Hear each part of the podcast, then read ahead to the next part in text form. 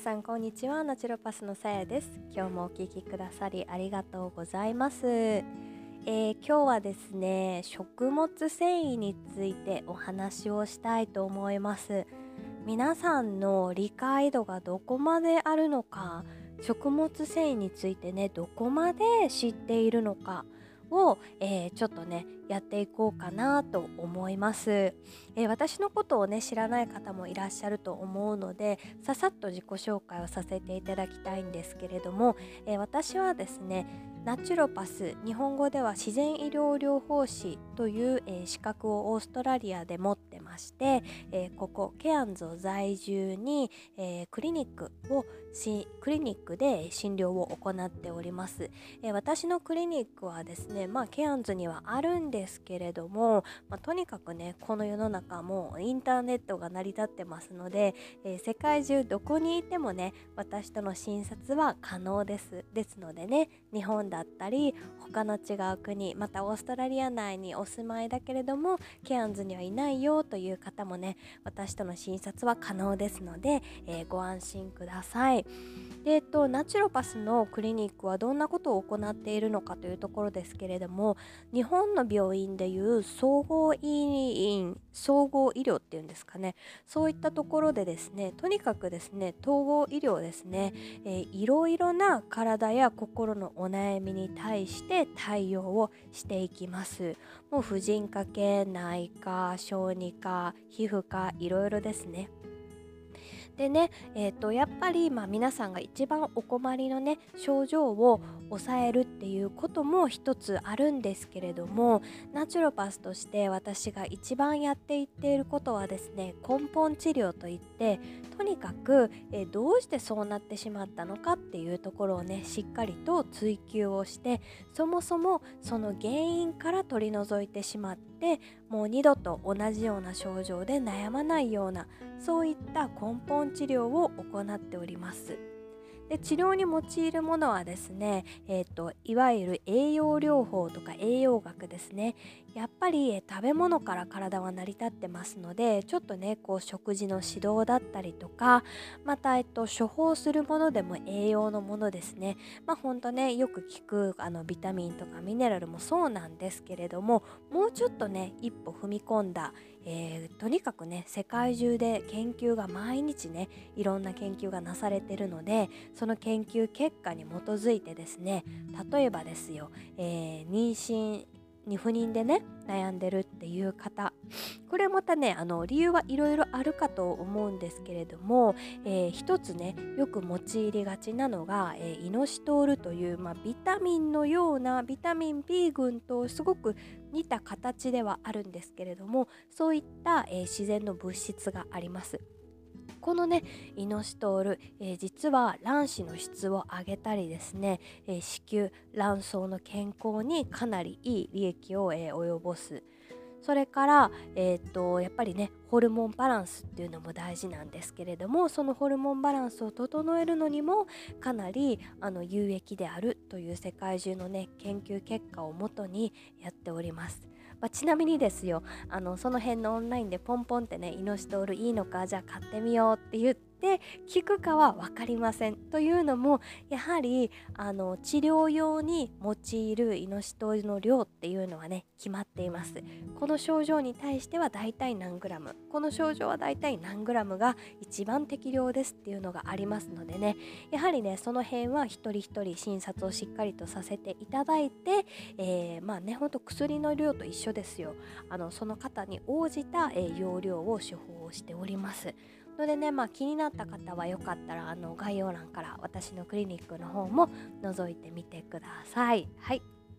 というわけでですね、えー、今日は食物繊維について話をしますと言いましたけれどもなんでね今日話したかというと話をしたいかというとですよあの最近ですね来てくださった患者さんでめちゃくちゃ便秘で悩まれてる方がいらっしゃるんですね。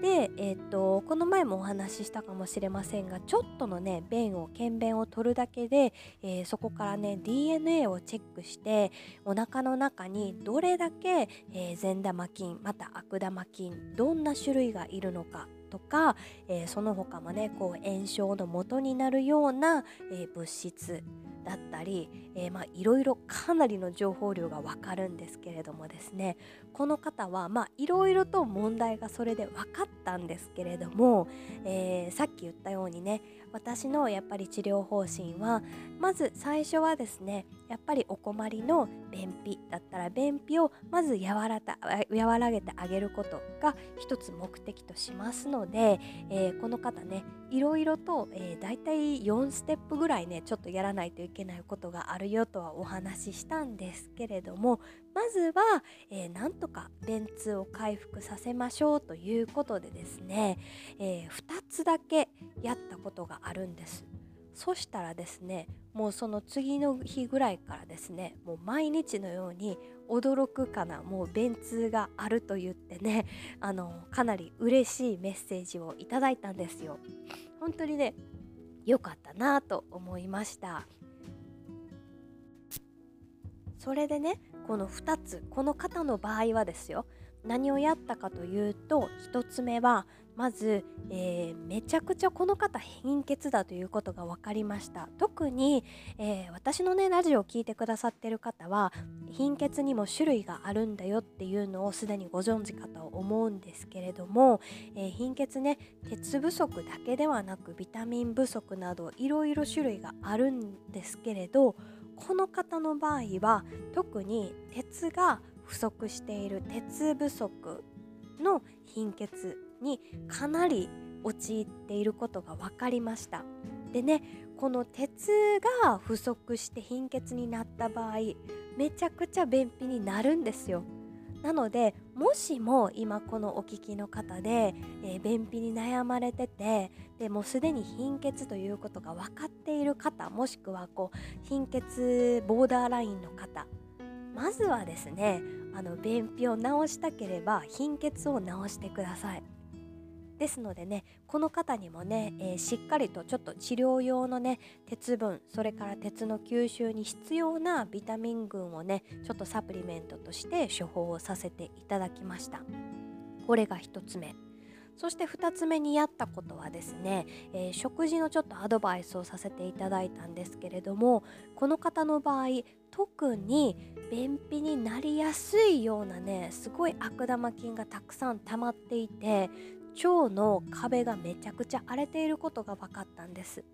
ですのでねちょっとそれをリバースするための、えー、食物繊維の一種レジスタントスターチという種類の食物繊維があるんですけれども特にその食物繊維が入った、えー、食品類ちょっとリストにしてですねこんなものをちょっと食べ物で今日から食べてくださいというふうにお願いをしました。この2つだけです。そうするとですよもう次の日からもうワイワイワイワイと、えー、お腹の中のうんちちゃんたちがですね、えー、トイレから出てきてくれたようです。とっても良かったですよね。なんでねほんとご本人ももちろんハッピーなんですけれども私もねもうそれほど即効性があったので 本当に嬉しかったです、まあ、この方のねもうちょっとあの何て言うんですかね私たちはジャーニーって言うんですけどこの方のちょっとえっと健康をねリバースするに向けて、えー、旅は始まったばっかりではあるんですけれどもひとまず第1ステップは、えー、これで成功したかなというところです。はい、というわけでですねちょっと体験談で長くなってしまったんですけれどこの食物繊維、えー、何をね今日は知ってほしいかというとですね食物繊維食物繊維ってよく聞きますけれども実はですね大まかに分けて分けて食物繊維って何種類あると思いますか？っていうか食物繊維に種類があることすらご存知でしょうか？もしかするとねこう水溶性の食物繊維それから、えー、水溶不耐性の食物繊維があるということをご存知の方もいらっしゃるかもしれません。これで言うと2種類なんですけれども、えー、実はですね大きく分けてもですね6種類はね違う食物繊維に分かれるんですよ。さっき言ったように、えー、レジスタントスターチという種類の食物繊維だったりそれからペクチンだったりフルクトオリゴ糖と言われるものだったりですねちょっといろんな、まあ、名前はあるんですけれどもいろんな食物繊維があるんですよ。ですのでね例えばめちゃくちゃ究極な話をすると、えー、食物繊維のために毎日、えー、何しようかななんかりんごを1個食べていますという方。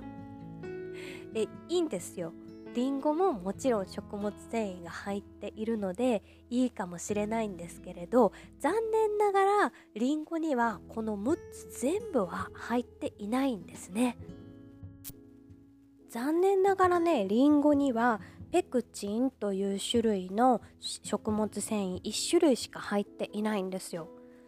でただねもちろんりんごが悪いわけじゃなくってりんごにもビタミンとかミネラルがたくさん入っているのでねいいんですけれどもじゃあどうしたらいろんな食物繊維を取ることができるか。それはね答えはやっぱりいろんな食品を食べるということですね。なので野菜果物それから穀物それからナッツやシードとにかくねこう食物植物からできた、えー、食品ですね。このようなものをできるだけいろいろな種類を食べてください。私がよく言うのはですね1週間に40種類違ったものを食べてくださいというふうに言います。